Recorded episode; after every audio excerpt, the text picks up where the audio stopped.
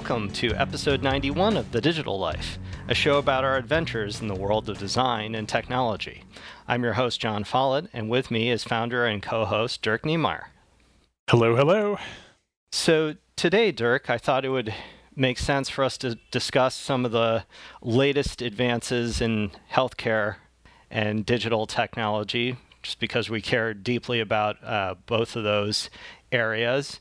And I thought maybe we would start our uh, exploration of the news in this uh, in this item from the University of uh, Columbia.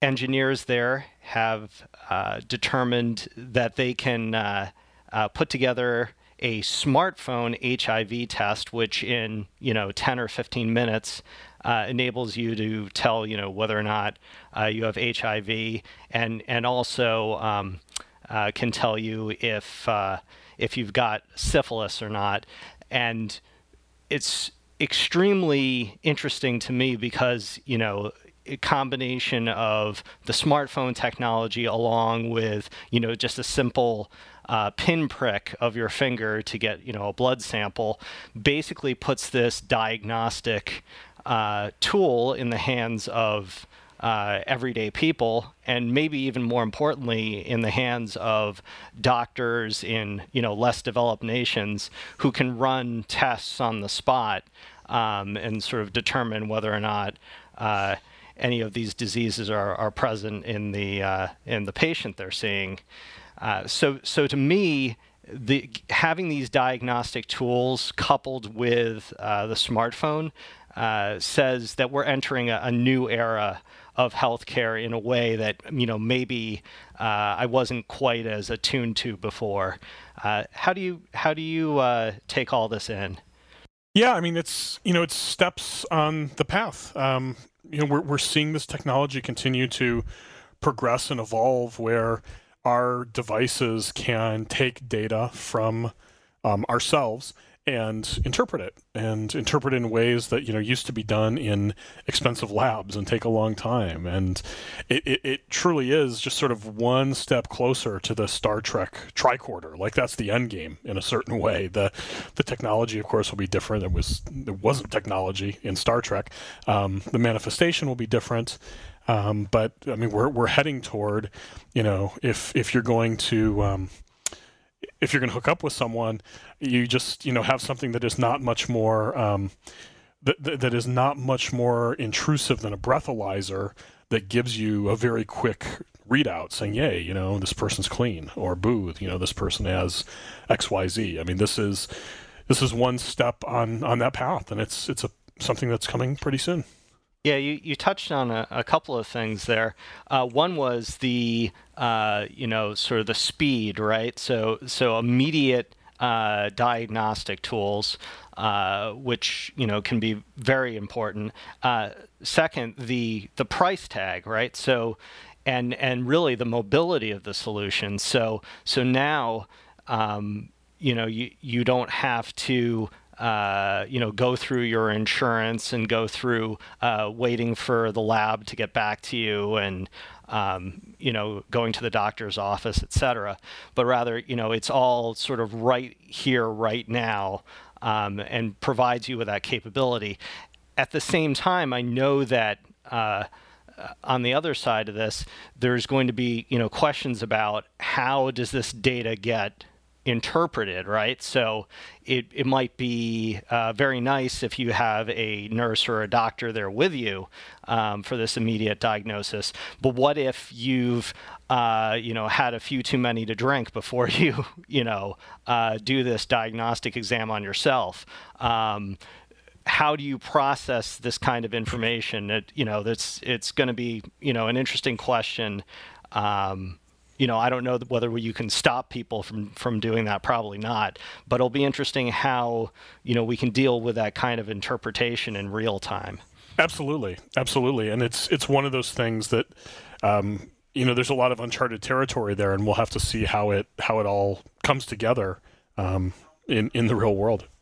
Yeah, to uh, you know, talk a little bit um, more about you know the powerful um, and and sometimes overwhelming um, aspects of, of this kind of diagnosis, uh, our friends at, at 23andMe are now back online kind of not not online insofar as you know uh, on on the web, but rather enabled to give interpretation for uh, particular types of uh, genetic disorders, which they had been banned from, you know, by the FDA, uh, uh, had banned them from doing that because, you know, they weren't uh, following all the FDA marketing procedures, and secondarily, the FDA was worried that people were going to get a hold of these uh, genetic tests, this genetic information, and wouldn't know what to do with it. Well, uh, you know, as of the 19th of February,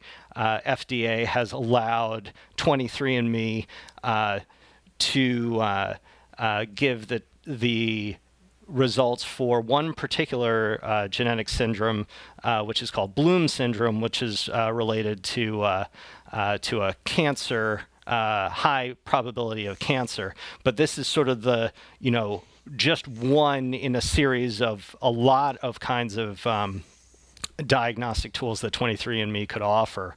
And the fact that the FDA has allowed them to proceed along this one front um, is seen by some as, you know, uh, you know, opening up the door again for 23andMe to have this wider distribution. Um, I know you have some experience with 23andMe, Dirk. Um, what's your take on you know this this flood of uh, of information around uh, your genetic material, and and secondarily, you know, what are your thoughts on people uh, people's ability to interpret it or not interpret it for themselves? Yeah, so there's a lot of tricky, a lot of tricky things embedded in there. I mean, from from a strict consumer use perspective, I mean, it's it's generally interesting. I think we might have talked on a previous show about um, different, you know, different people could take the information differently. So uh, we, we, don't, we we haven't. Um, solved an understanding of, of the human condition and human personality to the degree which we can yet identify hey this person can see this data and deal with it well. This person it's going to have unintended consequences on them. Um, so we're, we're not able to to apply those kinds of filters to to the data. And and there are cases where access to the data, whether it be something that is, you know, FDA approved, um, as is the case with with Bloom, or if it's just some of the, you know, the the sort of Chinese menu of options that 23andMe has for um, let's let's call it less rigorous or less um, at least less officially approved data. Uh, you know the d- different people are going to take those in, in different ways. So, um, I don't know. You know, then then we get into issues uh, of privacy and with 23andMe or or a similar service that has taken your genetic code and um, interpreted it. You know, getting that or getting portions of that data in the wrong hands could be, you know, really detrimental to to people. Um, I don't know the genetic stuff. It's all it's all really complicated, and doubly so as other technologies are are moving forward. Um, you know, cloning and uh, it, I don't know. It's it's it's tricky. It's tough stuff. Yeah, I, th- I think there there really is a burgeoning need for uh, call it, you know, whether it's service design or emotional design or uh, you know these sort of handling these aspects that relate to the inner workings of human beings um, and and structuring you know products you know that i mean in this case it's an informational product but it could have a lot of you know very real world consequences for you um, mm-hmm. you know finding ways to sh- structure the way information is delivered and and to provide that uh, um, I don't know whether you'd call it a, a framework for empathy, but some way of of communicating to people in in a way that is adjusted and and tweaked for their personality and that's going to become increasingly more important i i think there's probably not enough work done uh, in considering you know those aspects um, or rather, more work needs to be done when when considering the human uh, factors there. Yeah, yeah, for sure. And I mean, it ties into more mundane, um, a more mundane battleground over these things as well. You know, I mean, I've, I've talked before on the show how I, I kind of don't worry about online security. You know, I, I just, I, I like the benefits of being online. I assume it's outside of my control anyway to really control my data and information. And so I just um, say, say la vie. But that, that gets really dangerous when you're talking about your genetic code.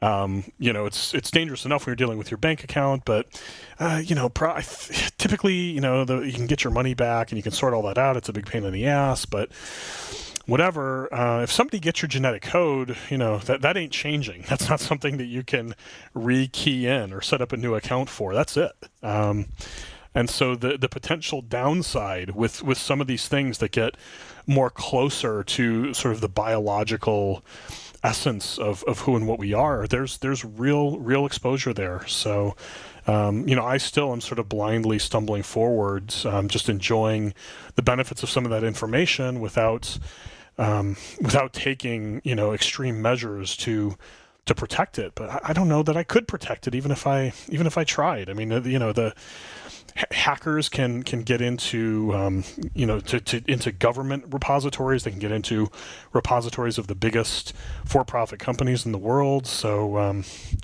I don't know. It's all I you know. I actually I hate thinking and talking about it because the more I do, it's just depressing. It's like oh god, this this battle has already been waged and lost. Um, and all it is now is just you know who's gonna who's gonna screw me over um, in in potentially really bad ways. But ah. Yeah, on, on the other side of that, I mean, you've got the the folks at uh, uh, you know the Personal Genome Project uh, over at Harvard who are actually you know open sourcing their uh, um, you know their entire genetic you know personal genetic code. Um, so so those are people who who are maybe even you know farther along the uh, um, uh, the spectrum than you are or or that I would be um, and you know are just willing to share share that information um, you know i guess for for the good of science and humanity and whatever other you know uh, reasons they might have. Um, but but we actually had a, a project with with uh, with PGP and you know even they still need to figure out what the relationships are going to be between the personal genome project and then all the people who are who are involved in it because this is really a lifelong commitment in some way when you're submitting your genetic material for for open source. So yeah lots of difficult design and you know patient or user experience problems however you want to frame those uh, in the area of genomics um, yeah, you know, there's there's all of these. The, the, the, problem is unintended consequences, right? So, you know, you know, we live in the United States. We live very comfortably and safely. So it, it seems, yeah, open source your genome. Why not? You know, what what could possibly happen? But um, I mean, you know, history has shown us that when when one group can get its foot on the throat of another group, it, it will. Uh, the the question is how how far have we evolved? You know, if we remove ourselves from this wealthy, stable culture, um, you know, will will things still be safe? Will we still have the same sort of um, protections and civilization and rationality that that most most of us enjoy? And um, if history is a guide, you know, there's there's a pretty decent indication that, that we won't. And so once you've open sourced your genome and it's out there, I think it's really no problem in the world we live in today. But in 150 years, what impact might that have on your descendants given changes in the world? Uh, it's it's just such such an unknown. I mean, if you if you assume in all of the best of human nature, if you assume in all of the best of, of the future and the potential of our species, yeah, then you know you can you can do it. But the downside, if you're wrong, is is disastrous. I mean, it was it's actually kind of similar to uh, last night. You know, I was watching The Walking Dead. I don't know if you saw it as well, John, but the, the the whole point of the show was that the the leader of the the group of heroes that we've been following for all these seasons is sort of paranoid in being overly overly safe and overly cautious and overly suspicious um, of other people, of opportunities to integrate with another group. And you know, the point that it was making was like this guy's being being an ass. He's really going overboard. But like if if he doesn't do that and if he trusts and is wrong, everybody's gone. like everything is lost. And you know, that really is probably the mindset that we should be taking with some of this stuff. But I think instead we're, you know, we're um, slaves to, um, you know, shiny things and sugar and fat and um, a, a, lot of stuff that makes us feel very safe and happy. And, uh, you know, are we? I don't know. Yeah, that's. Uh you know, that's an area we're going to have to dig into a, a lot more, I'm sure, uh, over the over the coming months. Is is uh, the the safety of uh, of genomics and and uh, that area. But let's let's talk a little bit now about this last news item that I wanted to touch on and you, you had mentioned earlier in the program about the uh, the Star Trek uh, tricorder, right? The uh, uh the way of determining all your uh, health metrics with with a simple scan. Well, that that vision anyway, I think, is present in the Scanadu product, which is you know just recently been brought to market, and they've announced uh, yet another piece of their uh, health metrics puzzle, which is a, a urinalysis um, strip basically, which can you know tell you a variety of things you know in in just a few minutes. Um, I believe so far they've uh, they've got a uh, a pregnancy test, which which is you know fairly common with with urinalysis. Can also tell you if uh, you know if you've been smoking weed or not, which is uh, uh, another use of urinalysis, and then also for determining diabetes. Um, so all of these things are uh, you know available to the user of the Scanadu product. And and I think it, it it just you know re-emphasizes the point that we made earlier you know about the smartphone HIV test which is you've basically got the capabilities of a very expensive lab um, which have now been reduced to you know not you know things that you can basically put in your pocket.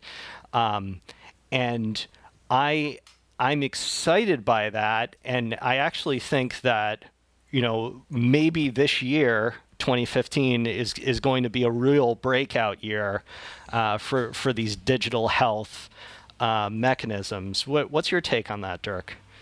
You know, I, I am not plugged in enough to the the underlying technologies and the way that they're evolving to to make a statement about this year being a breakout year or not. I mean, certainly we're seeing interesting products. Certainly we're seeing advance, but how far are we from that tipping point where it goes from this little feature, this little thing that's really cool, but you know you're, you're really not going to as a consumer certainly you're really not going to do very much with it to something that is more of um, you know more of a robust product or or a truly killer app. Um, I don't know.